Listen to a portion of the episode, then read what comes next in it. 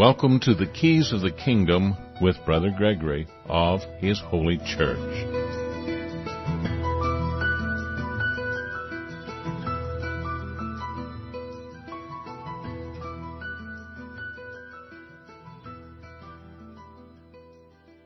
Well, welcome to Keys of the Kingdom. I'm Brother Gregory, and again, we're going to be talking about the Kingdom of God. And uh, I've got so many topics that I could talk about today. it's hard to hard to even know where to begin. I was uh, putting together some notes yesterday to try to think of something to say and uh, looking up what's going on in the news. And there, it is just so overwhelming the amount of information that uh, is is out there that is not necessarily the good news. It's the bad news and what can we do about it and what's really going on. And so one of the things I, and I, I just put together uh, at preparingyou.com, you can go to preparingyou, all one word, dot com. I, I added a little bit more to our Matthew 8. We have the whole Bible up there, Matthew 8 and Luke 13. You can look up each chapter of the Bible, each book and each chapter of the Bible and it's up there. And so we've been steadily going through changing and adding, you know, sidebars to a lot of the pages so that you can see what is really being talked about in the Bible when they make reference to all kinds of things from religion to money changers to what what was the conflict with Caesar and everything and then we in that sidebar we pull out certain verses, show you the words that are being used, like the word cast out and thrust out. It's from the same Greek word. And uh, in those two verses, Matthew 8 and, uh, and, and Luke. And we put that in there so you understand that sometimes they translate the same word differently, or different words the same uh, uh, into the same English word, and this can start skewing your view of things. So anyway, in Matthew 8 and, and Luke 13, there's a verse in there that talks about sitting down in the kingdom with Abraham, and some people, the children of, in one place it says the children of Israel being thrust out or cast out. And, uh, in both both these verses are slightly different. Uh, it says Abraham, Isaac, and Jacob, as slightly different in the way that they're worded, as as we see in Matthew eight, in verse eleven, it says, "And I say unto you that many." shall come from the east and the west, and shall sit down with Abraham and Isaac and Jacob in the kingdom of heaven. But the children of the kingdom shall be cast out into the outer darkness. There shall be weeping and gnashing of teeth. So, why does he, Matthew is the only one who uses kingdom of heaven, and so we have a link in there to kingdom of heaven so you can look it up as to why Matthew says something that is translated into kingdom of heaven he also uses the phrase kingdom of God, but in this particular place he says kingdom of heaven. So what is, what idea is he trying to impart to you in, in this process? And if you look over in, uh, Luke 13, and then you can go and, and read in verse 38, there shall be weeping and gnashing of teeth when ye shall see Abraham, Isaac, and Jacob, and all the prophets, in the kingdom of God. See, Luke uses kingdom of God. Nobody uses kingdom of heaven, this phrase in the Greek that is translated kingdom of heaven, but Matthew. And you yourself thrust out. Well again, that word thrust out and the word cast out, it's from the same word and we have some links on the page that show you what that word is and, and, uh, what it means in the context. I actually have not, what these two verses in Matthew and Luke are about is the fulfillment of what Christ said that I'm going to take the kingdom away from you, meaning the Pharisees, who were in a position of power, and appoint it to others who will bear fruit because they weren't bearing fruit. Why weren't they bearing fruit? Because the Corban of the Pharisees was making the Word of God to none effect. And the Corban of the Pharisees, to say that is like saying the sacrifice of the Pharisees is making the Word of God to none effect. Now, to be fair, there were some Pharisees that were doing something different than the Pharisees that were in power. There had been an event shortly before Jesus appears on the scene as this minister of John the Baptist. That's why he was baptized by John the Baptist. He entered into the network of John the Baptist by getting that baptism. And John said, this is the one who's to come after me. In other words, take my place when I'm gone. This, this guy is the guy who should take my place when I'm gone. So what was his place? At that time, John the Baptist was literally the high priest because of these other events that are talked about in the Talmud and, and other historical uh, documents that refer to the fact that there was a large group of the Sanhedrin who walked out of the Sanhedrin under protest. That's what ecclesias do, is they, they come out of where they're at in the city and the position that they have. They come out and that calls, the Greeks would call that an ecclesia, that departing. And if enough people come out, then that government uh, system will collapse because people say we're not going to have anything to do with these guys anymore because they're so corrupt. Well, a large number came out but they just started up again. They had a lot of money back in them, and so they started up again. And they were Pharisees that were starting up again. There were Pharisees that walked out. The ones that walked out, I believe, based on, there's a couple of different lists as to the 70 and even a list as to who they believe were in the 120. And it's based on a lot of ancient historical documents. Uh, I call them historical documents, but you know, writings that have come down to us and recopied. And so they're not necessarily biblical, they're extra biblical, but they give us some idea of the history at that time. I believe that those 70, many of those that walked out, were appointed by Jesus when he appointed 70. Because what Jesus was doing when he appointed 70 was he was doing what Moses did when he appointed 70, the Sanhedrin. And the Sanhedrin at that time had become corrupt, so Jesus appointed a new Sanhedrin. He's a different king. He's operating according to different principles. He has a system of Corban, but his system of Corban was making the Word of God to, to effect. And the Pharisees that were in power in Jerusalem they were doing something that made their Corban making the Word of God to none effect. If you don't understand what I'm talking about, you need to because you may not know the real Christ. Because you can go through a number of other quotes. I haven't linked them all together, but they're linked one way or the other. You know, I mentioned Matthew 8:11, and I say unto you that many shall come from the east and the west and shall sit down and with Abraham and Isaac and Jacob in the kingdom of heaven. This sit down is an important phrase. It means join with, gather with Abraham, Isaac, and Jacob, which were the fathers of Judaism the original Judaism. Now there's lots of different forms of Judaism, lots of different denominations of Judaism, just as there's lots of different denominations of Christianity. A lot of people calling themselves Christians, and they're doing something completely different than other Christians, certainly completely different than the early Christians. And there are a lot of people that call themselves Jews, and they're doing something completely different than the original people that you might call Jews or Israelites. You have people today call themselves Israelis and they belong, they're citizens of a country of Israel.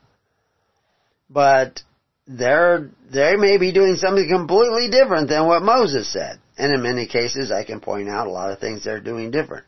I don't like grouping people with labels like uh, American, citizen, uh, Jew, uh, Israeli. Uh, you have to use such terms when you're talking about, when you say Israeli, you're talking about somebody who's a citizen of Israel, which is a country over there that calls itself Israel, that may have nothing to do with the original Israel. Except for the fact that it claims to have something to do with it. It may not be doing anything like what Moses said to do. And so, you could call all those people Jews, but we know that Israel over there, they have lots of different kinds of Jews in them, lots of different people calling themselves Jews. So, who's the real Jew? Who's the real Christian? Who's the real American? Well, uh, America is just, you know, a place. I mean, technically, if you're from Mexico, you're an American because you're part of the American continent. If you're from Bolivia, you're still an American. You're just a South American. you're from the southern part of the American continent. So in the most general sense, America includes everybody who's from Tierra del Fuego up to the tip of the Arctic Circle. They're all Americans. Some of them are Canadians, Bolivians, Venezuelans, but they're all Americans. But when we use the term, a lot of times people, at least in America, eh, in the United States, think of themselves, we're the Americans, and that's a Canadian. that's a Mexican. We're the Americans. And there is, eh, because words are used a lot of different ways, you can certainly do that.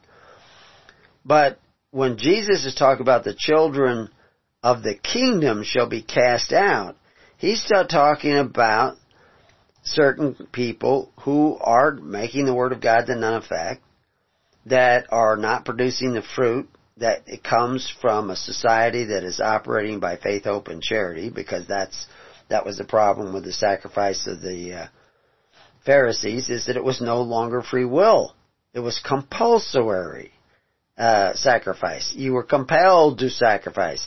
There were people assigned to make sure you sacrificed, and if you did not sacrifice the right amount for what you produced, and literally an income tax, you know, if you produced a hundred bushels of grain, ten bushels of that had to go to the temple.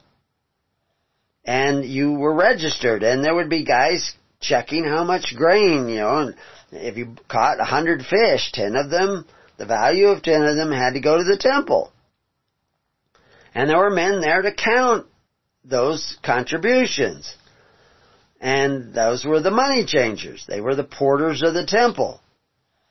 Now originally in Israel, most of the charity was taken care of by the local congregations and a portion of what the local congregation received went up to the next minister in a system of tens, hundreds, and thousands. Which Christ commanded that his, his followers sit down. There's your sit down. That doesn't mean just sit on the ground in a little circle and tens, hundreds, and thousands, which we see Jesus commanding his ministers to make the people do. It means to actually gather together in this pattern to take care of the needy of society in pure religion. Problem with the Pharisees' religion, their, the way in which they took care of the needy of society, which was through their sacrifice, their korban, was making the Word of God to none effect because it had become compulsory under Herod the Great. He had this scheme to make the contributions compulsory so that everybody gave their fair share, and nobody was left behind. This is what Babylon did. And we can see quotes in, in Ezekiel talking about that idea in Babylon. Uh, Ezra, excuse me, I said Ezekiel, Ezra 725. And thou, Ezra, after the wisdom of God, that is thine hand set magistrates and judges, which may judge all the people that are beyond the river, all such as know the laws of thy God, and teach ye them that know them not. What is the law of thy God? Well, we know one of them is thou shalt not covet, and this was the problem with the Korban of the Pharisees. It was a covetous practice because they desired their neighbor to contribute what they ought to contribute, so much so that they got them to sign up for an institution created by the Pharisees and Herod that forced the contributions of the people. So that no one would not give their share. This was always a great temptation. We see David going after uh, an individual who was asked to contribute to his military and didn't.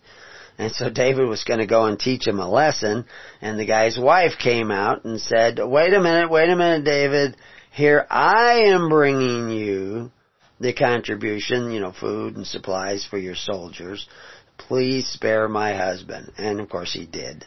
And uh, should he have gone and forced that contribution? Well, he had a right to do it, but it wasn't right to do it. We have a right to do what's wrong a lot of the time. We have that opportunity to choose what to do that is not right to do. God gives us that right to make that wrong choice. Adam did. He made the wrong choice. Now you have to suffer the consequences. You have the right to make the choice, but you cannot escape the consequences. In this case, the guy did escape the consequences because his wife ran out and sacrificed on his behalf. This is kind of what Jesus is doing. he's, he's sacrificing himself because we won't sacrifice.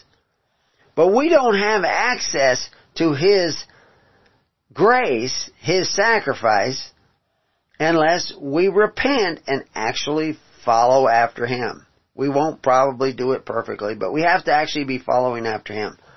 Well, there's a lot of quotes in the Bible from Jesus that might lead us to believe that many people think they're following Christ and actually are not following Christ. And that's really important for us to understand that many people are not actually following Christ, but they think they are. And we need to understand what that consists of because we may be one of those people that think they're following Christ and they're not.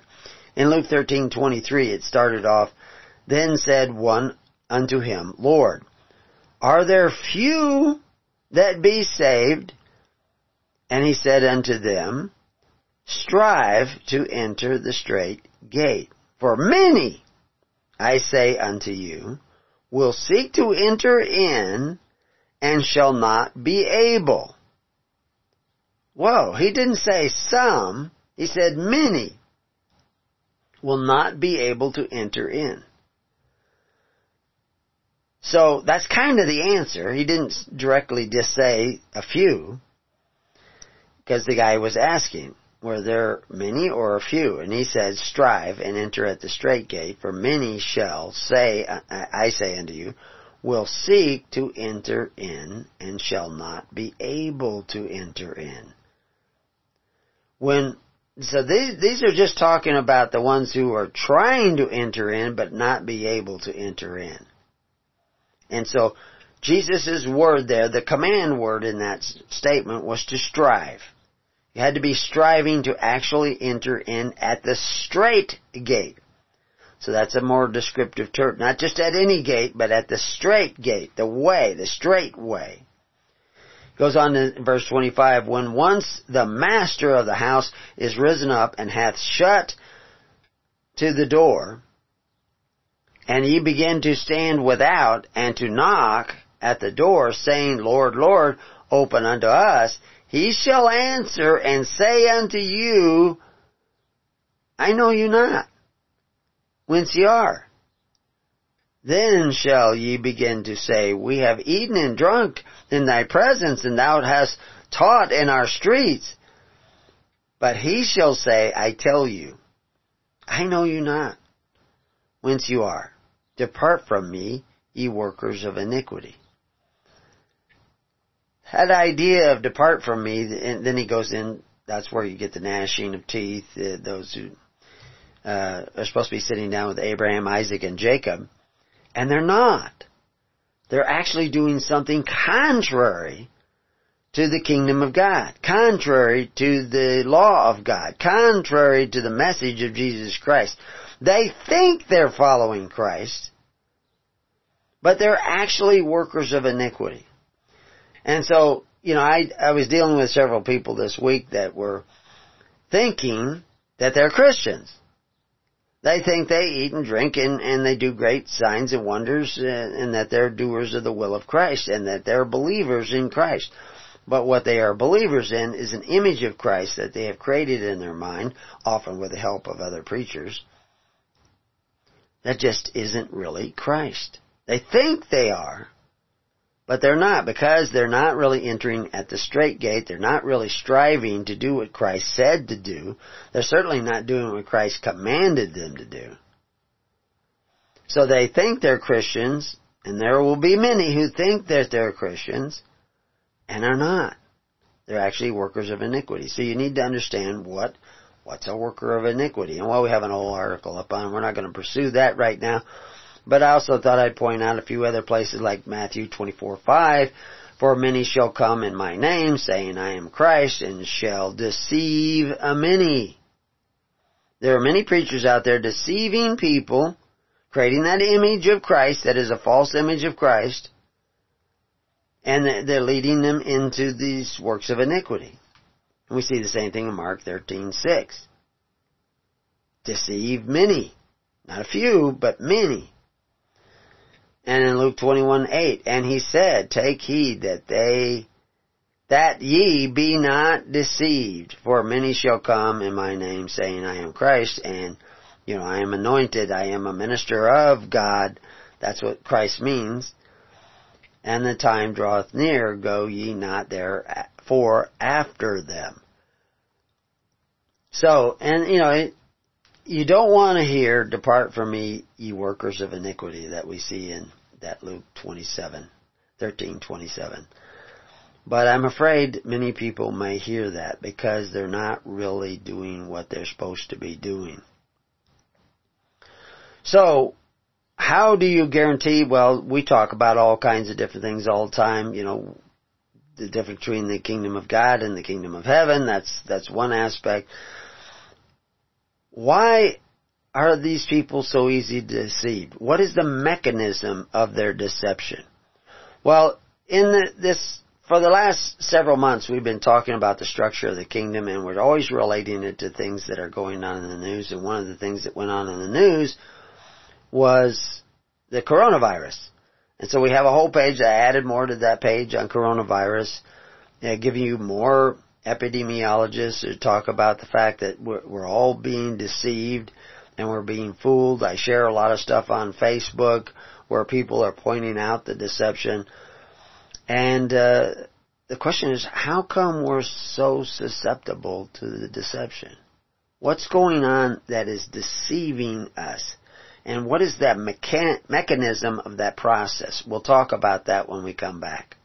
Well, welcome back to Keys of the Kingdom. So so we, I, like I said, I added more to the coronavirus page and uh, showing you more of that was kind of made as things were uh, developing and unfolding, and we showed you some of the information they knew early on, and then anybody who's watching closely, I mean, early on masks were not necessary.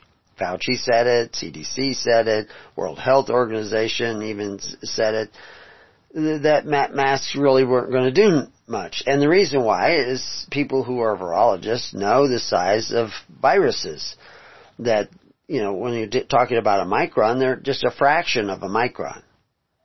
You know, the, the, the tininess of a virus is so small. When they talk about droplets of virus, they're, they're talking about almost nothing in, in size. I mean, you can't even see it under a microscope. The pictures they have, those are not microscopes, those are electron microscopes. You cannot see this thing with your visible eye. it, it is, it is an extremely simple structure. It's way smaller than a cell. And it can't even reproduce itself. It can only be reproduced by you. And when I've talked before about uh, the fact that it depends upon another reproductive system, this is what evil does the, there are forces in nature that we call evil, which is simply the absence of good. They cannot reproduce themselves. They must be replicated. They must get out there. They must recruit their, their because they do not reproduce. They require others to reproduce them. And this is a, an important part of God's creation is that some things do not reproduce themselves, yet they get reproduced. How do they do that? Well, we use this word replicate. No, you can use the word recruit. And how, you know, like uh, many of the people who are gay, or think they are gay, I should say, because they're not really gay, they're they're not really homosexuals. They they think they're homosexuals, so they act out that process of homosexuality, and they can't help it. That's what the Bible says. They won't be able to help it. They will be turned over to this unnatural lust, and it is unnatural lust. Because if, if we're all about evolution, the, whatever this gay gene is, where people say we're just born that way, would have been annihilated through the process of evolution because they don't reproduce. They, it would, it would go away. Uh, eventually there would be no such thing because it doesn't reproduce itself and so that would it becomes so recessive it would become non-existent. So it has nothing to do with genetics. Uh, what we see in the, the people call the gay community has nothing to do with genetics. You're not born that way. You are that way because of a social construct, because of events in your life and the way in which you reacted to them that has brought you about to this state of mind where you think that you're gay. And I have compassion for that. It doesn't say that we're supposed to hate them. We're supposed to see it for what it is. Now, of course, this is so controversial now that, I mean, if I was saying this on YouTube, I'd probably get banned. I'm just saying, and and you, the history will bear it out, the statistics will bear it out, that there's a traumatic event somewhere in that individual's life that sets their mind in a particular pattern of thought that eventually leads to the idea that they think they are gay. And then they affirm that through actions and then they are like stuck in that rut. And they can't get out on their own. There is a way out. A psychologist is probably not good. Most psychologists are probably not going to do this. Yiannopoulos, uh, who's a famous gay news announcer who's fell out of uh, favor. I guess I don't hear much from him. Uh, I can't think of his whole name, but I think that's enough to find him. Uh, he has an interview with a psychologist, a clinical psychologist, which is Jordan Peterson. I listened to it once while I was working in the shop. Somebody was playing it or something on a phone or something, and I could hear it.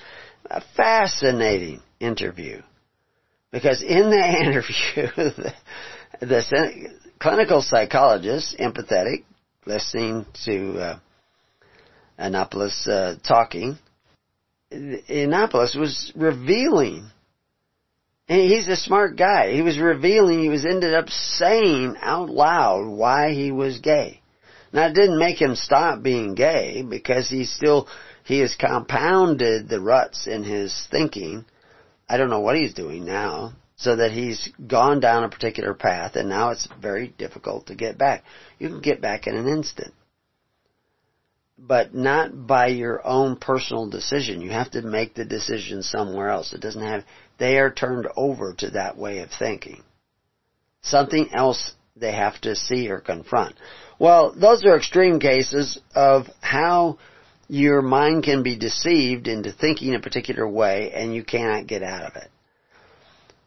What we're going to talk about today is the subtle, where you, your mind, you may not be gay, you may be heterosexual and that's not a problem with you, but you can be made to think a certain way and then you get stuck in that. They call it grooming.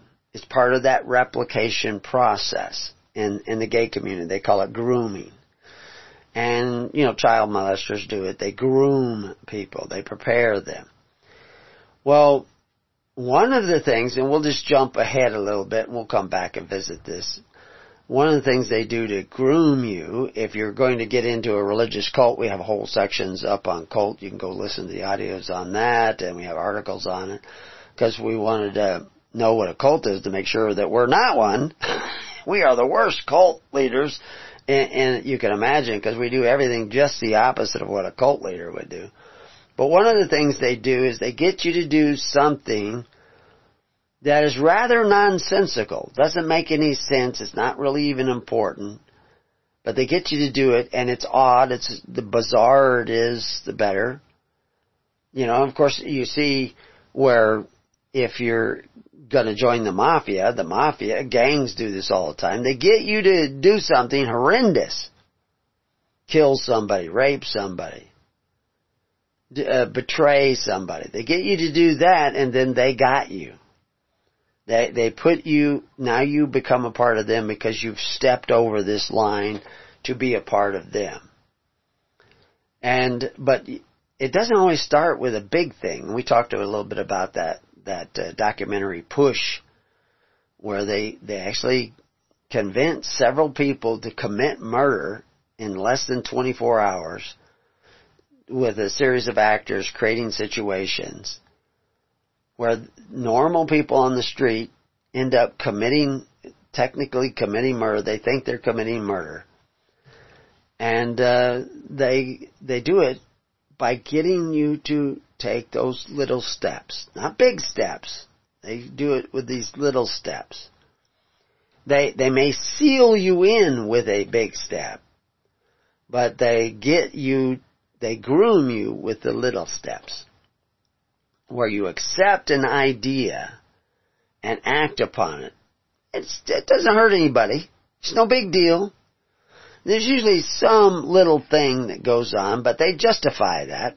Somehow they get you to do this irrational, irresponsible, maybe even a little immoral, little white lie kind of thing. And then they, they have you in a position where it becomes difficult to stop from doing the really bad things that's going to lock you in, the trauma that's going to lock you in. They start with micro traumas. you know, what they, what they, microaggressions. All the people talking about things like microaggressions, they're on the side of evil.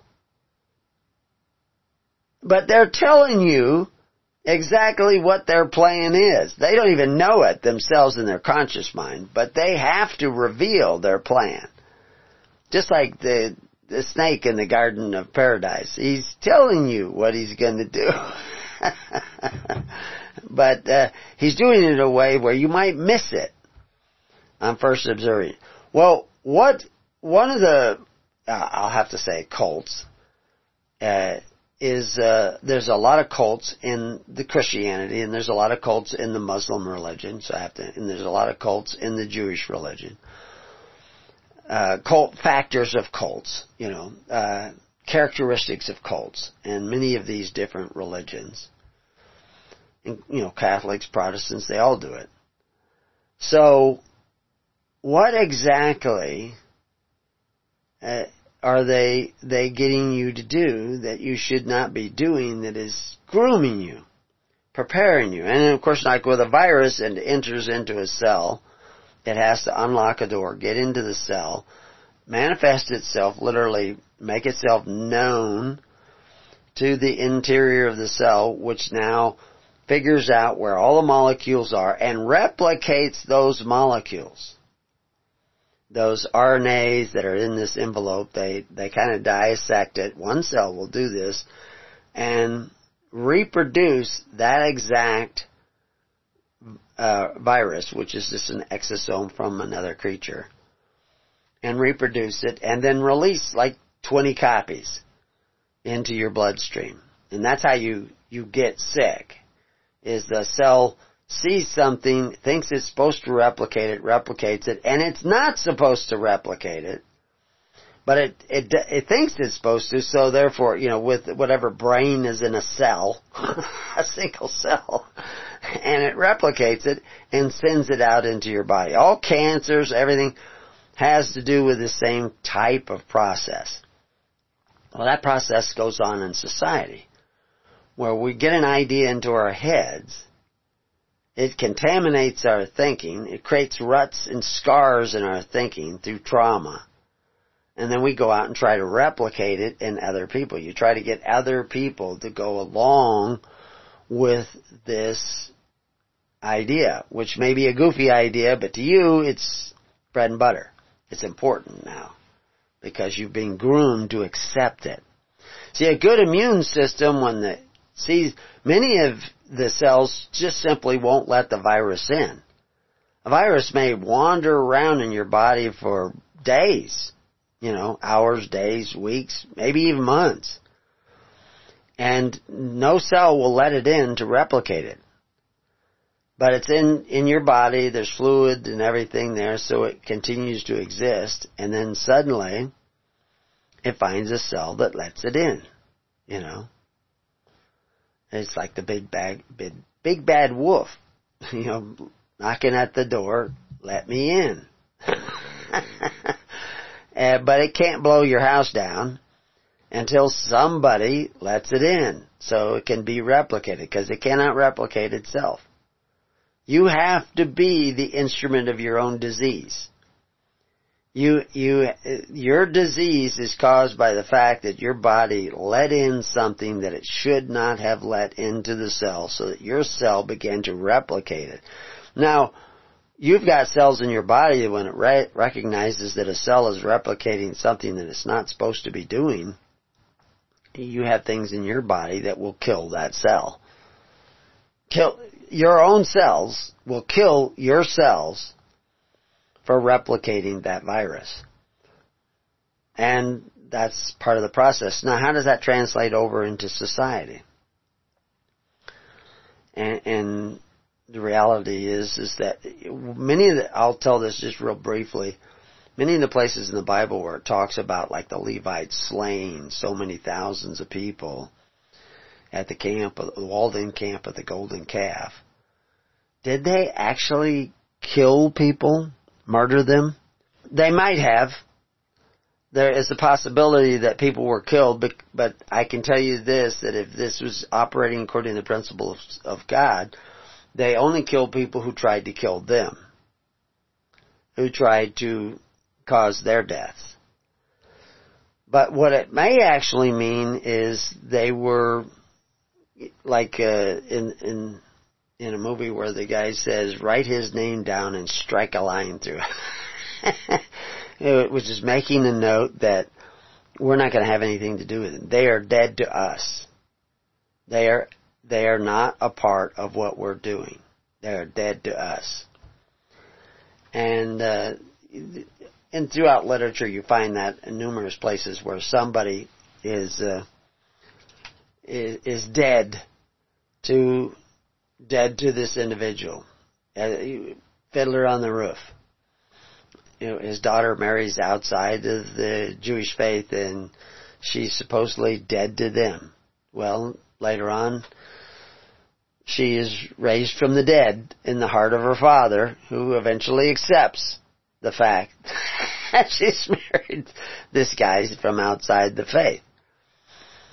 And, uh, this is these are metaphors like the parables. See, Jesus has to talk in parables because if he actually told you flat out the truth, and we give you a little bit more of the truth sometimes than Jesus was even willing to give to the general public. But we also cloak it a little bit. We can't tell you too much because I'm not supposed to attack your delusion. But I don't know how to tell you these things that most of you out there in the world who think you're following Christ are probably workers of iniquity. Many of you certainly are. Not just a few.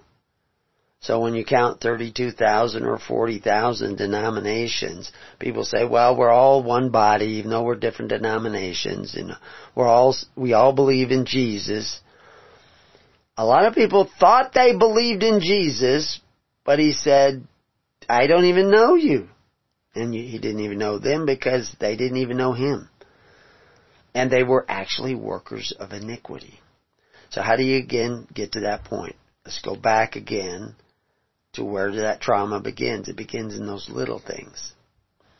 And one of the little things that is a big thing when the radicals take over, but at one point, uh, one of the little things is the women were all to wear burqas in the Muslim religion. Now all, all Muslims don't wear burqas. And so when we say Muslim, that's again, that's one of those terms, you know, like when you say Jew or Christian, you know, it's too general of a term. It, you, there's a lot of people saying they're Christians, a lot of people saying they're Jew. I mean, even in in uh, the Bible it talks about those who say they are Jews, but are actually the synagogue of Satan. Well, at that time, Peter said he was a Jew. Because it wasn't until Antioch that they were called Christians. Uh, one of the things that irks me, and it came up this week again, is that they said the kingdom was postponed because the Jews did not accept Jesus. And some will say, oh no, I just mean the hierarchy did not accept Jesus. Well, if half or more than half of the Sanhedrin, which according to the ancient scripts was leading us to believe that half of the ancient Sanhedrin, just about at the time of John the Baptist and then Jesus Christ, walked out of the Sanhedrin under protest because of corruption. They were an ecclesia, they walked out. And then who did they recognize as the high priest? John the Baptist.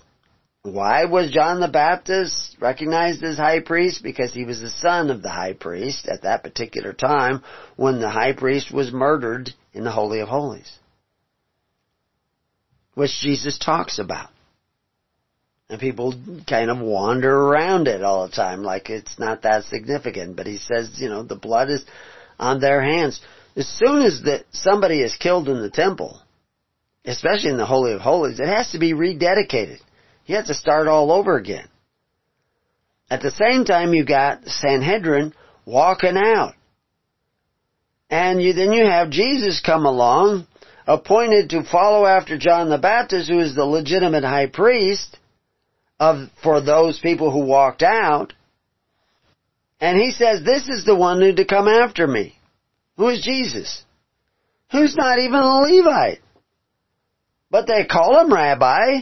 Well, wouldn't you have to be a Levite to be a rabbi? How does he get called a rabbi? And why could Jesus, who is of the tribe of Judah, be of the tribe of Levites? By adoption. Why would he be adopted? Who's his oldest living male relative who would be head of a household? It's John the Baptist. You might go over and, and look at uh, others who were at that time who were relatives of Jesus Christ, but it was John the Baptist who baptized Jesus. So it's, according to the law of family, now John the Baptist is the elder to Jesus. A couple of months, but still the elder. So when he got baptized by John the Baptist, John the Baptist can say this is the one that he can now become a Levite. Not by blood, but this was always done. You had Hittites becoming Jews. They were always by adoption bringing people in. So Jesus was, when John the Baptist's head was cut off, Jesus automatic, automatically becomes the high priest. Just as John the Baptist would automatically become the high priest when his father is murdered in the temple. If his father was the high priest. Now, Eventually you would get around and sit down in your tens, hundreds, and thousands and re-elect a new one.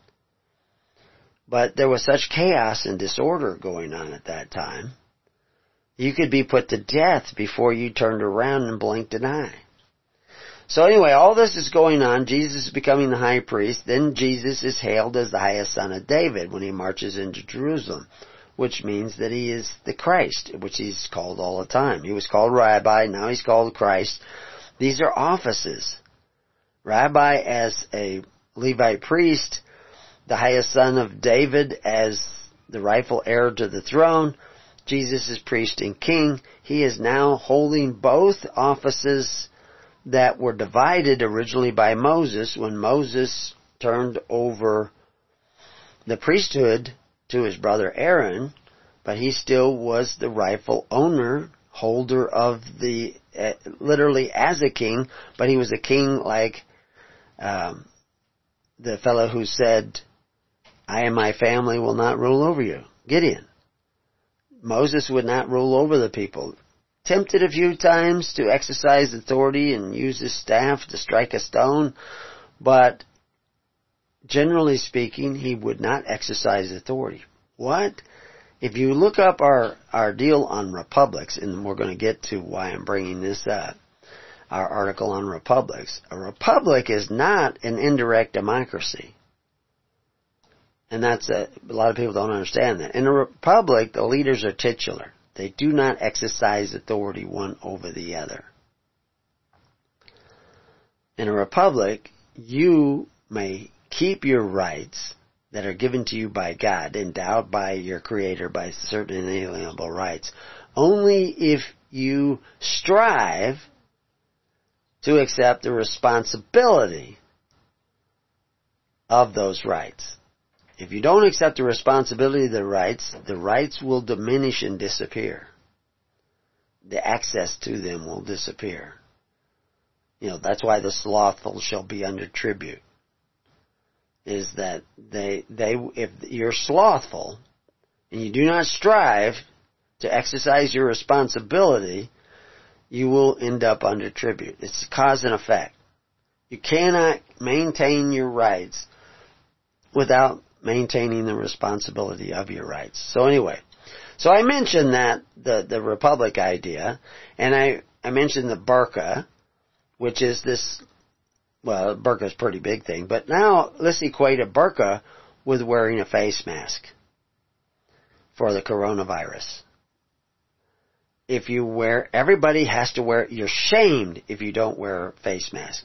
In, in Iran, you're shamed if you don't wear the burqa, if you don't have the scarf on your head. Sometimes it's just a scarf. So that not, no hair should show from your head if you're a woman. And everybody has to wear the scarf, and if you don't wear the scarf or you don't wear it right, you're shamed. That process is the same process that you see with the imperial cult of Rome and you see with the modern day uh, cult of face masks. You have to wear the face mask.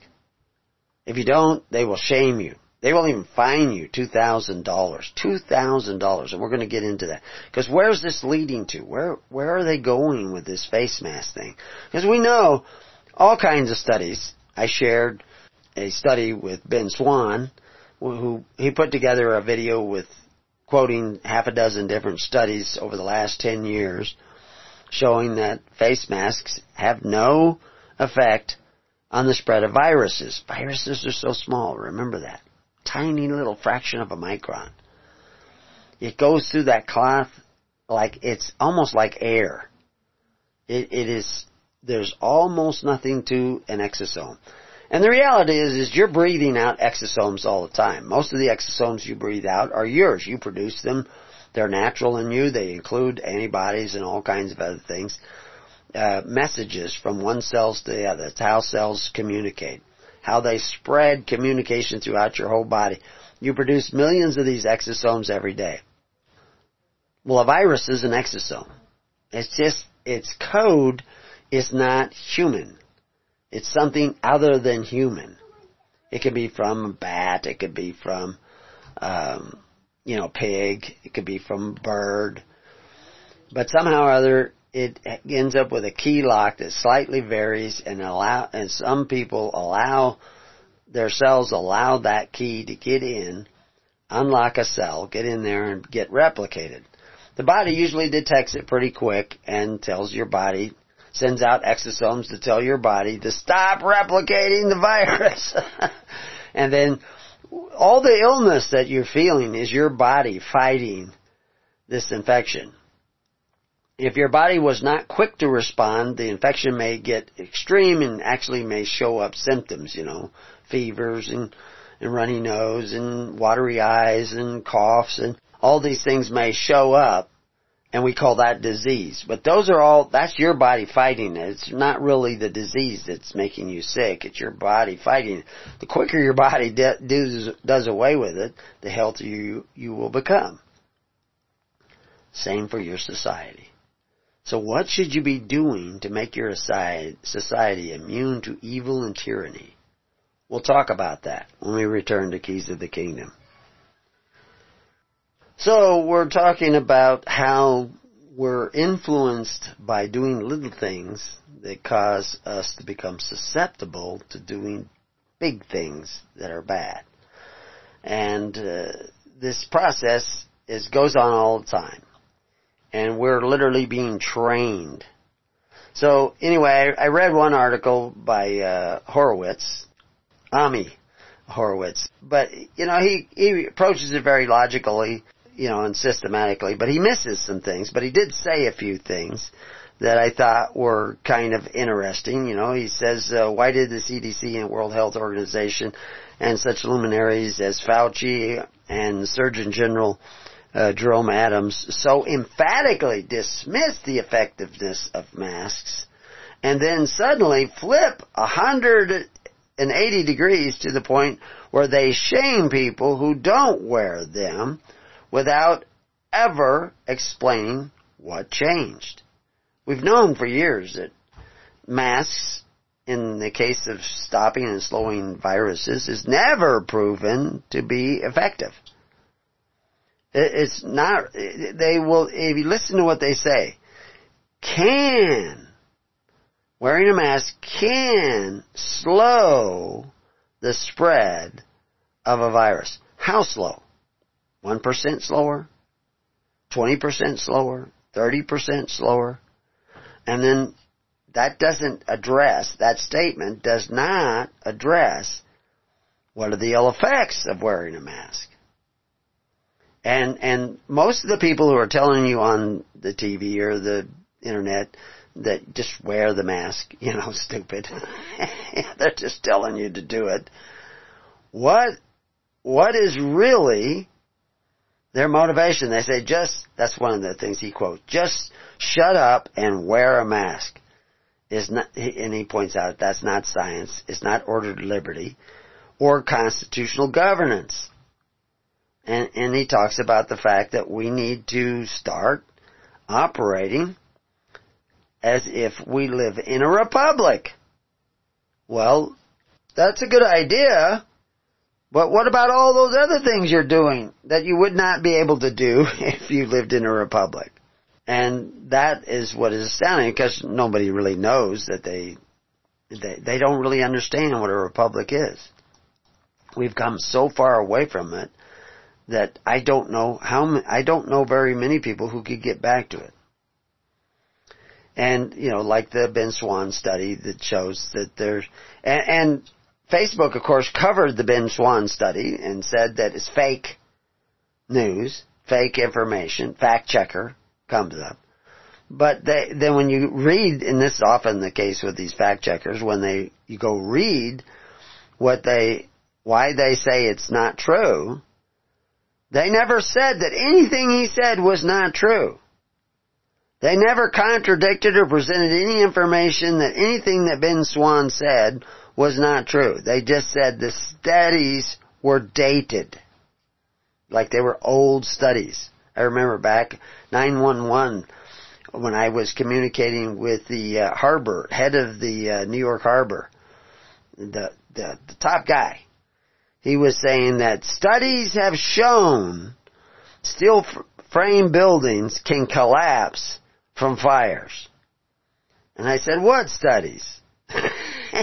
and he quoted the study, but he didn't tell me where the study was, but in those days you could still Google things, maybe get a right answer.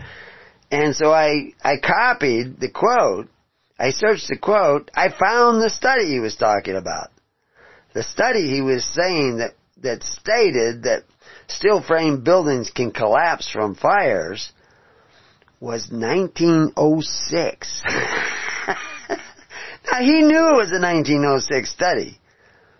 But he was out there spreading this mis- misinformation. I don't know if he was just doing it on his own cognizance or if somebody was paying him, but this was, and I heard other people quoting, studies have shown that steel frame buildings can collapse from fires because anybody who's been in firefighting, anybody who's dealt with firefighters, uh, knows that steel frame buildings almost never collapse from fires. And certainly not the way we see the Twin Towers collapsing. But they will tell you, no studies have shown, the 1906 study was of a four-story steel framed building. And actually the building did not collapse. The walls of the building collapsed. After they collapsed, the steel frame was still there. Why? Because four stories was as far as you could stack up bricks. And the bricks were not a part of the structure.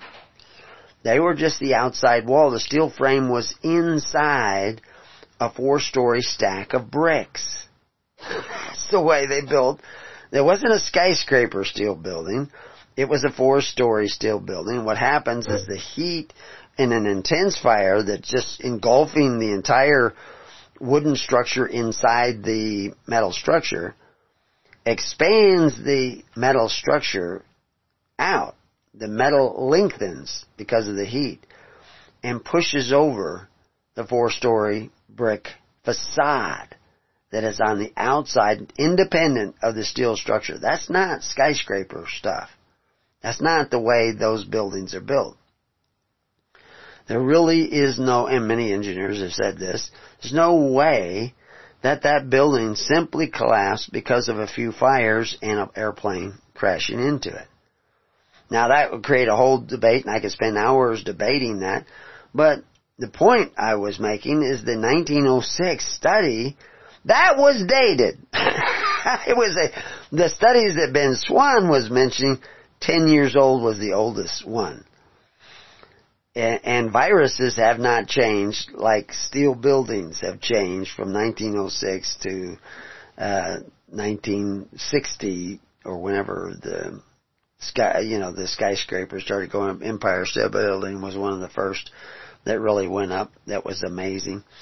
But anyway, the point is, is that uh, Ben Swann has done a follow up with a study, and actually Horowitz mentions the study that is just a few months old and it come to the same kinds of conclusions that uh, no masks are for viral infections are are virtually useless.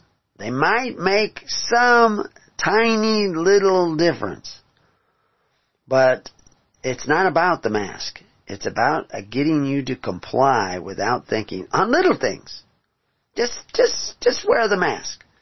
You know, just, you know, we, they were making hors d'oeuvres in the movie Push, and they were they got the guy where they were supposed to make vegetarian hors d'oeuvres and and others that were non-vegetarian hors d'oeuvres, and they ran out of some of the material, so they got him to help temporarily making some of the hors d'oeuvres that were supposedly vegetarian but had meat in them.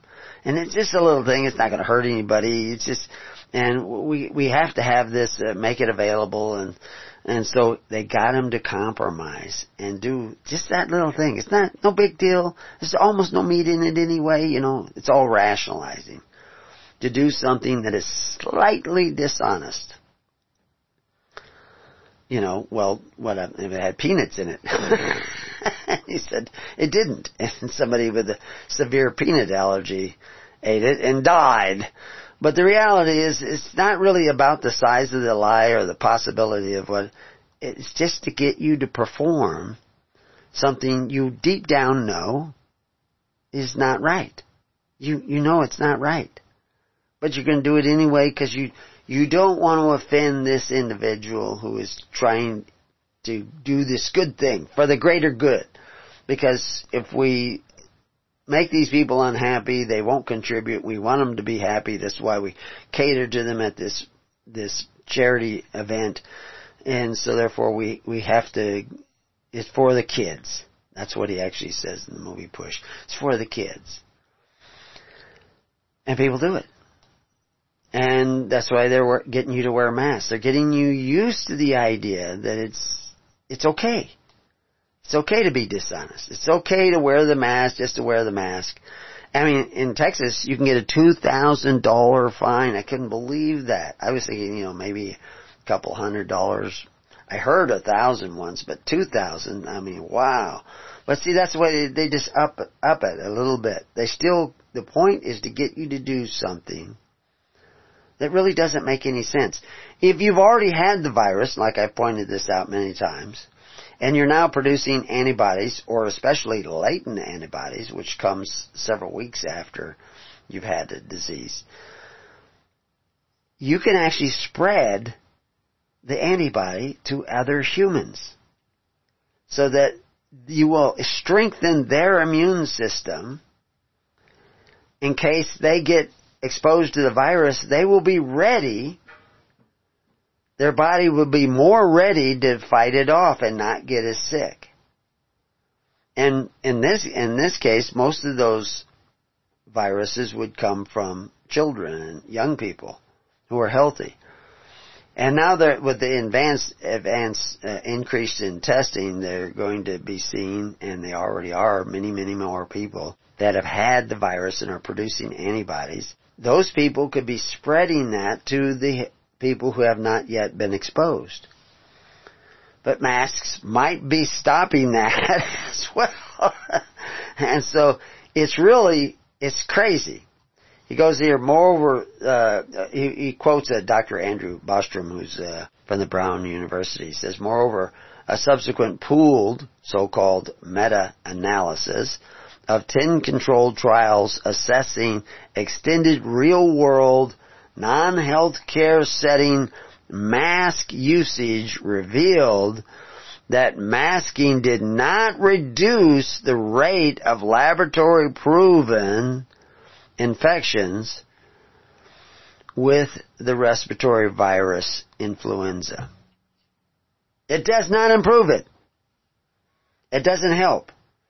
And again, these masks are put on actually to prevent, you know, bacterial infections of open wounds and surgery and things like that. And they're put on in sterile environments after extreme scrubbing. And they're, they're not even allowed to put their own mask on. Other people put their masks on them for them. They they can't touch their mask again because there's moisture in the mask, and immediately there'd be contamination in that moisture. As a matter of fact, the moisture on the end of your mask is more likely to pick up, uh, you know, contaminations from other people and then when you go to take off your mask and then you scratch your face because it itches because you've had the mask on all day, you're, you're contaminated. You're more likely it is actually in some scenarios, external use by non-professionals more likely to spread the infection with a mask. It isn't about the mask. It's about getting you to comply on something you know is not right. But that is not really what we were going to talk about today. but we went through all that so that we could be ready to go on to what we really need to talk about today uh, which is uh, what what's the next thing they're going to get you to do that they haven't told you about yet? You know, because that, that's a little thing. The mask is just just wear the mask. You know, that's a little thing. That's not where they're going with this. So where are they going with this? What what are they up to? What what's the next phase in this process? Well, actually, there could be all kinds. Now, there's a lot of factors going on. It's not like somebody has one single conspiracy. The media is hyping all this because the media is in the business of hype to get watchers, to get the people to listen, and fear gets you to turn in. I wonder what else else is happening. It's going to get really old, so there has to be another stage. I mean, uh, and then there's a huge effort to get rid of Trump this is really kind of a reset of the economy because of things that we've been doing wrong since 1913. There are so many factors coming together in all this. It's it's just astounding. And so anyway, I was listening to somebody else that was just talking about uh, these vaccines. There's voluntary vaccinations where you can go and get vaccinated if you want. And then there is mandatory vaccinations. Now, mandatory vaccination is like if you want to send your kids to public school, it's mandatory that you get vaccinated. You have to go and get vaccinated to get this mandatory, uh, and it's it's mandated if you want to go send your kids to school, and that's going to really work to get people to take vaccinations, is because they can they can exclude you from airlines they can exclude you because when the airlines start up again on, on, on, a larger scale, they're going to have all kinds of things in place. So you're going and and 15 countries already are issuing uh, st- stickers on their passports that show that uh, you already have met with compliance for travel based on your vaccinations. Uh, you know, it's you you have a certificate of immunity, and you don't get it if you're immune. You only get it if you get vaccinated. Now there there was a ship that was at sea for months and months and months, and everybody came down with mumps.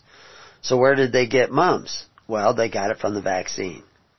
And we could go into all kinds of stuff. Polio was not cured by vaccines. This idea that they, they've got smallpox under control by vaccines, not so. Smallpox comes and goes. It has come and goes since the days of Rome, when the first cases of what appears to be smallpox killed almost half the male population in Rome. They had no immunity to it. They got it while they were out there doing foreign wars, and they brought it back to Rome and it killed a lot of the people in Rome. They say half the male population is probably mostly the elderly and stuff like that, people with poor immune systems. So, but the you know uh, smallpox comes around and everybody gets vaccinated and then smallpox goes away and they say well we don't we cured smallpox with the vaccine and they're they're like that's the only way to do it. Not really the case. So, you can just refuse the mandatory vaccine and maybe you don't send your kids to public school, maybe you don't fly. Of course, they could actually bar you from grocery stores, uh, any place where you might have to show an ID, which could increase overnight. I mean, everything we've seen recently with uh, uh, this uh, this whole coronavirus thing, it's just amazing how fast it went through society. The fear went through society much faster than the virus. But uh, somebody sent me, actually several people sent it to me. Uh, two of the people who sent it to me are not in the network. If you want to join the network, go to preparingyou.com and join the network. And uh, I didn't, I didn't look at what they sent because they're not even sitting down in the tens, hundreds, and thousands. They're not gathering even in the network. But they think I need to see this. Well, somebody in the network also sent it to me and I did look at it. Well, the fact is everything that was in there I already knew. Years ago, attorney Alan uh, Dershowitz talked about this in a recent interview. He talked about it again. He says there is no constitutional protection against being forcibly vaccinated which is the third type of vaccination, which is compulsory vaccination. That's where they take you and your family down to the hospital, or maybe they just come into your house and they hold you down and stick a needle in your arm and vaccinate you whether you like it or not, whether you need it or not, whether it does any good or not. And he's saying there is no constitutional protection against being forcibly vaccinated because no one has a right to spread a deadly disease.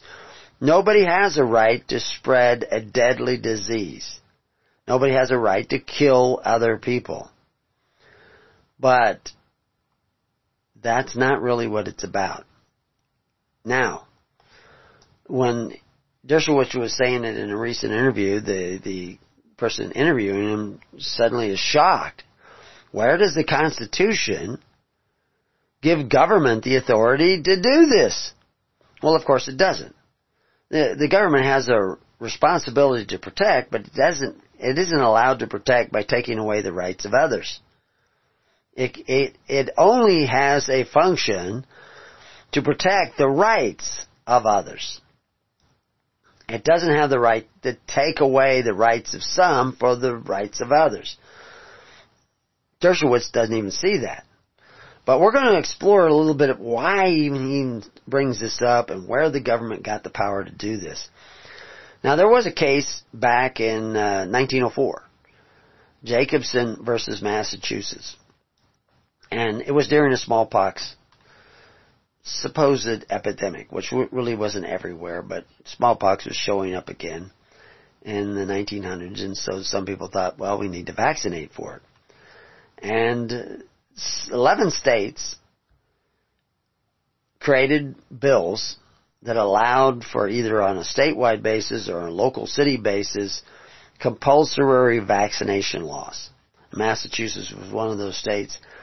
And uh, it said basically uh, free vaccinations for adults over the age of 21 if the municipality determined it was necessary for public health or safety in the community. Adults who refused were subject to a $5 monetary fine. $5! That's not, doesn't sound like very much. Well, in today's dollars, that'd be about 150 bucks, 148 dollars by 2019. Probably that would be like $2,000 uh, in 1920, uh, 2025 at the rate we're going because we may have all kinds of inflation, but even $148 a day pales in comparison with $2,000 face mask fine in Texas. $2,000. And that's every incident. They give you $2,000 fine today, $2,000 fine tomorrow, $2,000 fine the next day. Because you wouldn't wear a face mask. That isn't going to do any good whatsoever. so anyway, I thought I'd give you a little background history of the decision because this ended up going to the Supreme Court. And so what's really going on? Because we're studying the structure of the kingdom. And one of the ways to study the structure of the kingdom is to know where the structure of the world goes wrong. That has to do back with what we started to talk about. The kingdom of heaven comes from Basileus Oranos in the Greek. While the, the kingdom of God is Basileus Theos meaning theos referring to the creator God. Because the word theos can also refer to judges. And it's even translated judges in many, many places. But going back to this kingdom of Oranos, kingdom of heaven, the word Oranos is best translated world, according to scholars today looking back at the ancient script. We translate heaven, but it actually means from the sky above to the center of the earth. That's, that's what Oranos has to do with. And it often is used in reference to looking at the sky, but it doesn't have anything to do with as we look at, I mean, there's an inadequacy of words when you're translating from Aramaic to to the Greek and then back from Greek into English. You can lose something. But kingdom of heaven is actually could be translated kingdom of the world. And that's what he was talking about is the Jews that were a kingdom, a part of the kingdoms of the world and not a part of the kingdom of God, they're the ones that are getting cast out. Because they were looking to the world and not looking to the righteousness of God. Because we're not just supposed to look for the kingdom of God, but the righteousness of God. And if we're not doing that, we may find ourselves as workers of iniquity. But let's go back to this case of Jacobson uh, versus uh, the state of Massachusetts. And what Jacobson is a guy who is a minister from Sweden. And in Sweden, they tried to eradicate smallpox with a vaccination. It probably ran its course. They small vaccinations can give you a temporary immunity by infecting you with a milder form of the disease. Now they actually don't usually infect you with smallpox. They infect you with smallpox broke down or cowpox. The original vaccine was made from a cow's blood that had cowpox because cowpox was similar to smallpox.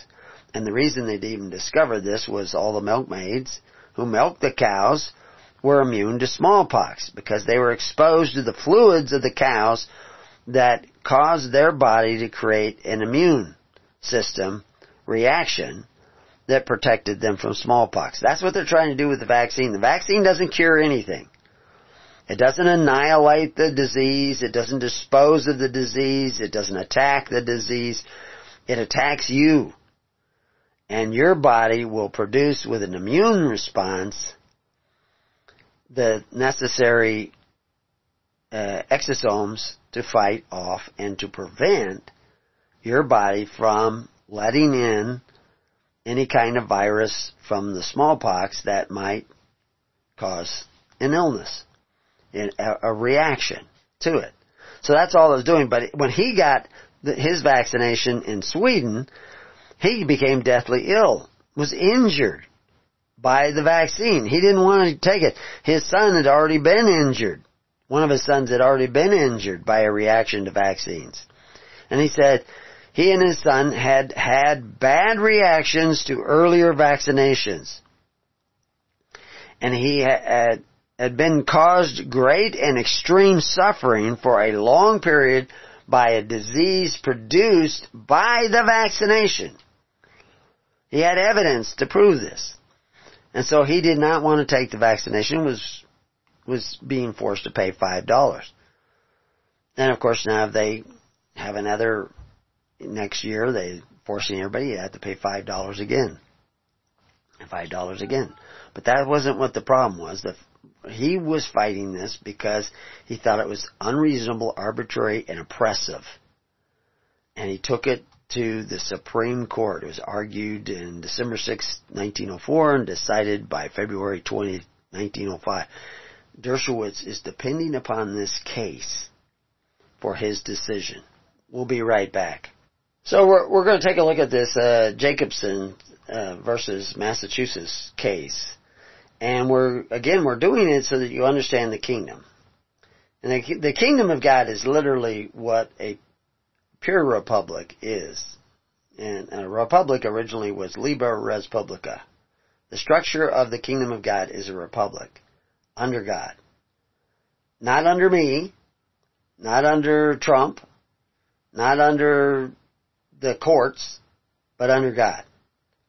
And it allows you certain inalienable rights that are granted to you by God that you get to maintain by exercising your responsibilities. Now, if you don't know what a republic is, go look it up. Go look up the word democracy, but you need to look it up at preparingyou.com so that you understand what we're talking about and what they used to be talking about when guys made the mistake of ratifying the Constitution of the United States. Now, the Constitution of the United States was, the people were not a party to the Constitution of the United States. It wasn't popular amongst the people. It would have been voted down had it been put to a vote, but it didn't need to put to a vote because the people were not a party to it. This was an agreement between the states to create an extra body called the United States to perform certain tasks that the states found difficult to perform individually. It was to assist the states and to organize the states.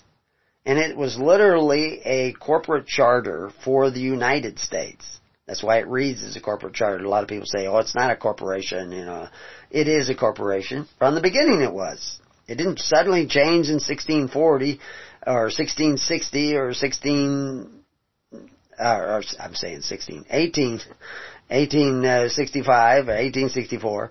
It didn't suddenly change, but we're going to take a look at some of those things it did change during those times, but didn't suddenly become corporate at that time. Yet this very court, excuse me, this very court that is deciding the Jacobson case actually decided some issues concerning the incorporation of the United States.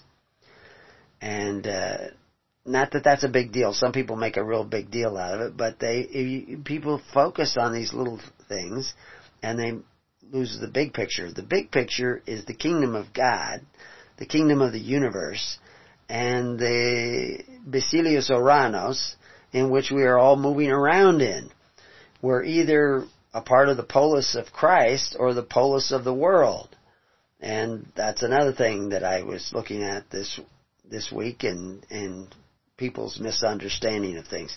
But anyway, let's get to the case real quick because we're going to run out of time before we get through all the things that I want to share with you.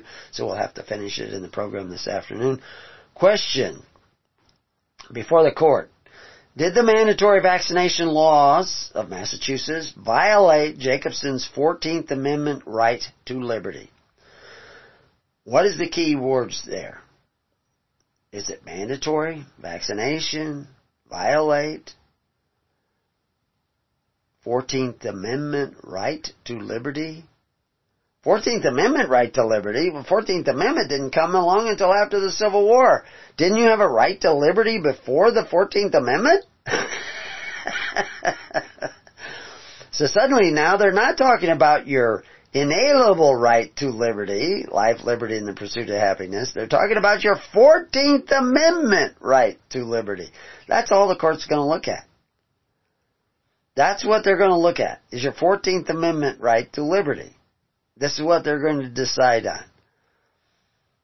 So anyway, conclusion. The court held that the law was a legitimate exercise of the state's police powers to protect the public health and safety of its citizens. Local boards of health determined when mandatory vaccinations were needed because the states gave them that power, thus making the requirement neither unreasonable nor arbitrarily imposed. Because they said reason was involved in the decision of the local board, granted it that power by the states to decide when you needed to be vaccinated in order to protect the, the people. It was a bad decision on the part of the board, but it was correct at least to some degree, or from one point of view, on the part of the court. The court said that the state had an obligation to use force, if necessary, to protect the lives of its citizens against the threat of deadly disease. What force? How much force? Where does the force come from? What, what's going on here? Who, who has the power to force? I mean, until John the Baptist, the kingdoms of the world were established by, you know, the, the utopia, the kingdom of heaven was established by force. The kingdom of Basilius Oranos was established by force. But John the Baptist was not going to use force. Jesus did not use force. A lot of people are going to object to that, and I can hear the objections already, but I'm not going to stray off on explaining that. Get a hold of us, join the network, we'll explain it to you. This is a proper position according to the court because the defense of life is one of the few proper functions of a just state. No, actually, the just state is supposed to protect your right to life, liberty, and the pursuit of happiness. Not protect your life itself. They will tell you this. The cops don't have any responsibility to protect your life. That's not their job. The job of the government is to protect your right to pursue life, liberty, and the, that pursuit of happiness. Which means that Jacobson's pursuit of happiness and life included not getting a vaccination and they should have protected him from not getting a vaccination. And other people had to protect themselves. If they thought a vaccination protected them, they had that right to choose. Who gave the government the right to choose for the individual, especially when the people were not even a party to the Constitution? And that, if you read our contracts covenants the Constitution, a whole book covers this in great detail, free online. Just go look it up at hisholychurch.org. And you can, you can find it in the search engine there. So anyway, he says, that is why we warn our activist friends not to overdo their claim that shutdowns and forced vaccines violate their constitutional rights. If their lawsuit ever gets into court, they will lose because this was already decided in this other court case. Uh, the, the head justice in this was John Marshall Harlan which we'll take a little bit of look at some of the justices involved in this, and then you can decide. But the point is, is the court is going to look at your 14th Amendment right, not your inalienable right. They're not going to look at you as a member of a republic, but as a member of the democracy and a party to the Constitution. You've become a party now. You weren't a party originally. You've become one now because of a numerous events that were part of the actions of your own parents. But let's look at John Marshall was the guy, and this decision was seven to two You see, you got nine justices. Seven of them decided, yeah, it's okay to force, hold people down and force them to get vaccinations, although that's not actually what, you're only going to get a fine of five dollars. But do they even have a right to fine you the five dollars? So in essence, that vaccination was mandatory, not compulsory. Because you could pay the five dollars. So anyway, so what's our solution since you don't have any defense in the Constitution according to at least this decision? But let's, let's dissect some of the people and why they came to this conclusion and whether they're right or wrong, that's not the point. I want you to understand the environment in which you are moving. You know, so that you can find your way. So anyway, uh, uh, one of the things that this John Judge John Marshall Harlan was known as the Great Dissenter due to the, the many dissenting cases, is dissenting opinions in, in cases that restricted civil liberties, including the civil rights cases of uh, Plessy and Ferguson. He he was pro segregation. He he had the dissenting approve, uh, appointment to that. Uh, despite his opposition to Emancipation Proclamation, he did serve uh, until 1863 in the Northern Army. He strongly supported the Union. He was a pro-Union guy. You know, he was born in in Frankfort, Kentucky, but he was a strong Union supporter and joined the, to fight in the Civil War. But he was against the Emancipation Proclamation. So everybody who says that the North was fighting to free the slaves, not not Harlan. that's that's not why he was fighting because he was against the Emancipation Proclamation. He might have been against, against some sort of forms of slavery, but he was pro segregation. Anyway, Harlan's jurisprudence was marked by a lifelong belief in a strong national government, his sympathy for the economically disadvantaged, and his view that the Reconstruction Amendments had fundamentally transformed the relationship between the federal government and the states. Now those Reconstruction Amendments are 13th, 14th, and 15th Amendments and we'll look at them a little bit briefly too. There are other things that will fundamentally change the relationship between the federal government and the state governments and the people. But they weren't a part of those construction amendments, the ones that affected the people. Although, to some degree they were. They did, the 14th Amendment did create this person and that's why he's talking about the individual rights of Jacobson and his sons were affected by his 14th Amendment rights, not his inalienable rights. they're not going to decide your inalienable rights. They don't have the power to it because you're endowed by your creator with inalienable rights, but you're endowed by the government with your 14th Amendment rights. This is really hard to keep these ideas in people's minds because everybody's stuck in this rut that somehow or other the Constitution is their salvation. The Constitution is what it is. It's nothing more, nothing less. So use big government, top-down authority, uh, civil rights cases uh, in 1883 and the Plessy Ferguson case in 1896, which permitted the states and private actors to engage in segregation. He wrote the dissenting in, in major cases such as uh, Pollock versus Farmers, Loan and Trust, United States versus uh, uh, Knight company in 1895 which severely limited the power of the federal government to pursue antitrust action. Again, these are dissenting opinions. Uh, he he was a dissenting opinion in that uh, Pollock versus Farmer. I've quoted that many times in the book Covenants of the Gods. He uh, it struck down the federal income tax.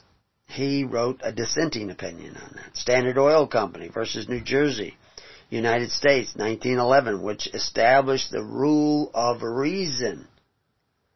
Only considered illegal when the effect is to unreasonably restrain trade. Now again, this rule of reason didn't apply to Mr. Jacobson. you could restrict his rights for the benefit of the common good. You know, that's, but in a republic you can't do that. You, you can't do that. And then what's the enforcing arm in a, in a republic? Because the government, again, in a real republic, the government is titular. It doesn't have the authority. The authority rests with the people, not with the government, and not collectively with the people as it does in a democracy.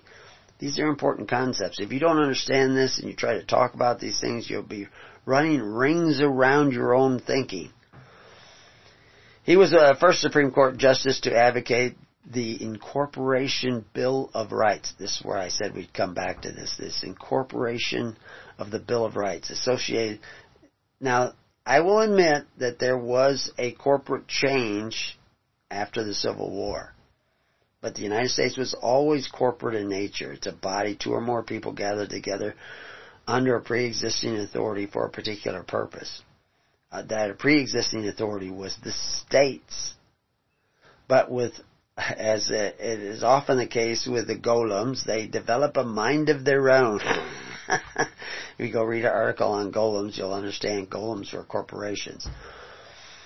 Uh, they, the, and so anyway, but the incorporation of the Bill of Rights, because the original Bill of Rights, most people don't understand, when the Bill of Rights was ratified, the courts held that its protections extended only to the actions of the federal government and that the Bill of Rights did not place limitations on the authority of the states and local governments. That's reasonable because the states created, they created the Constitution. That, that was an agreement between the states and the Bill of Rights was added to limit the power of the federal government, not to limit the power of the states. It was to limit the power of the federal government. The tables are turned now. But if you don't understand these things, it, it can be a cause for confusion. The important thing to remember, though, is that inalienable rights and 14th Amendment rights are not necessarily the same thing. Your, those rights you're endowed with by your creator, creator are not necessarily the same things. You know, the the post Civil War era, beginning around 1865, uh, with the Thirteenth Amendment, which declared and abolished involuntary servitude. They say abolished slavery. It did not really abolish slavery, depending on how you define the term. It abolished involuntary servitude. Voluntary servitude is still very legal in, in America and we could get to that eventually here too, gave rise to the incorporation of other amendments applying the more applying more rights to the states and the people over time. Over time. That's those other bills that came along in 1913, 1927, 1933, 1970 that began to change your relationship with the government. But anyway, the portions of the Bill of Rights have been held to be applicable to the states and local governments by incorporation through the 14th Amendment in 1868. That's where the 14th Amendment was a part of this incorporation of the Bill of Rights into the states and eventually into the people over time. And the Fifth Amendment in 1870. So what happened? Uh, the 15th Amendment in 1870. That's when the 15th Amendment. Citizens, the right to vote based on their citizenship could not be uh, a condition affected by race or color or a previous condition of servitude. So that was really what that was all about. But uh, it says the provisions of the Fifth Amendment originally applied only to the federal government, but the U.S. Supreme Court ruled in 1897 after those three other amendments in the Chicago versus uh, was it Burlington and Quincy Railroad Company versus Chicago uh, that the 14th Amendment extended the effects of that provision to the states. So you see them ruling in 1897. So let's take a look at that Fifth Amendment. Uh, and, and what it says in there. To no person shall be held to answer for a capital or otherwise infamous crime unless on presentment of indictment of a grand jury except in cases arising in the land or naval forces or in the militia when an actual service in time of war or public danger, public danger could be a disease, nor shall any person be subject to the same offense to to be twice put in jeopardy, that's the double jeopardy clause, of life or limb, nor shall be compelled in any criminal case to be a witness against himself, nor be deprived of life, liberty, and property without due process of law, nor shall private property be taken for public use without just compensation.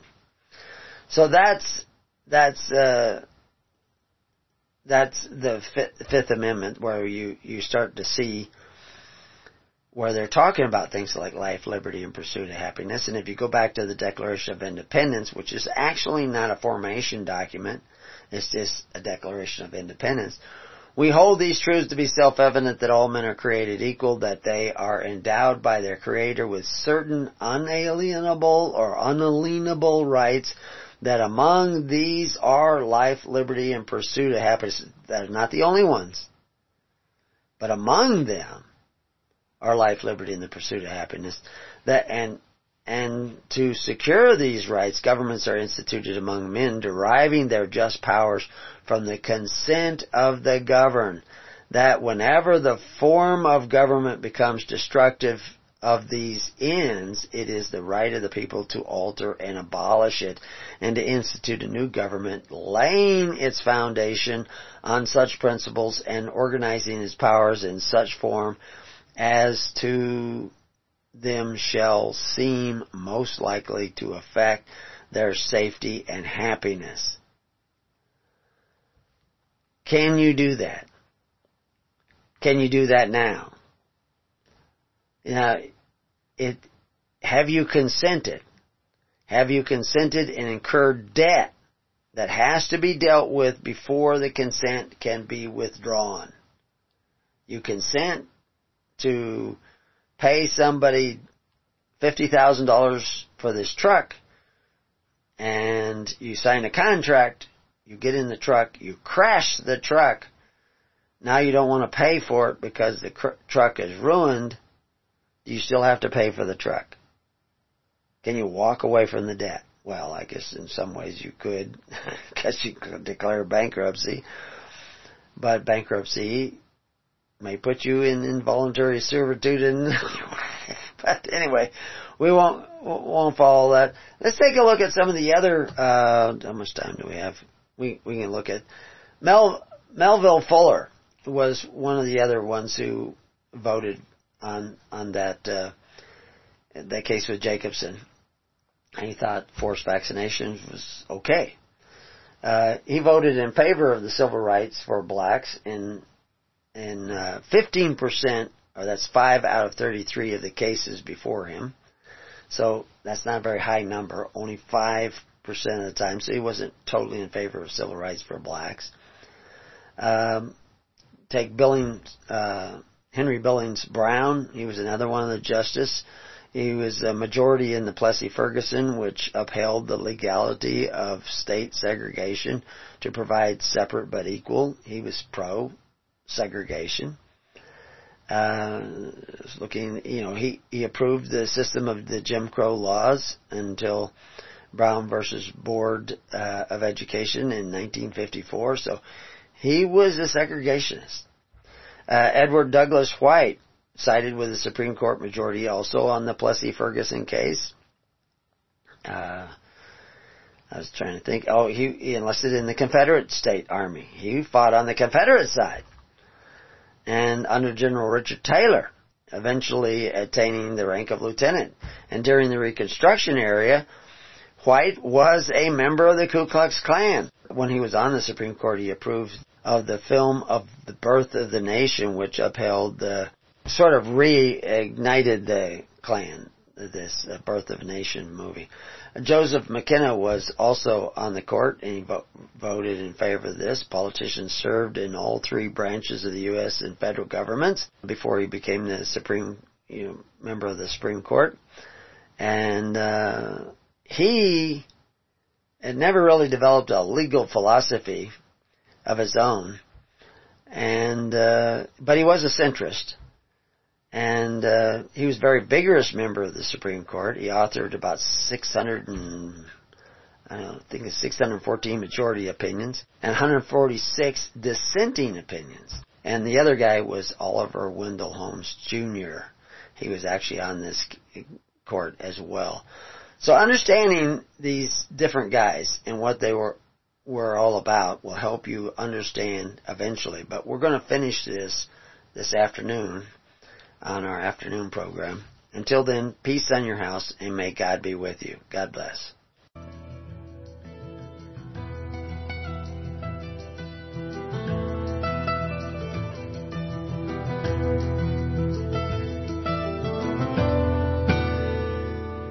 You have been listening to The Keys of the Kingdom with Brother Gregory of His Holy Church.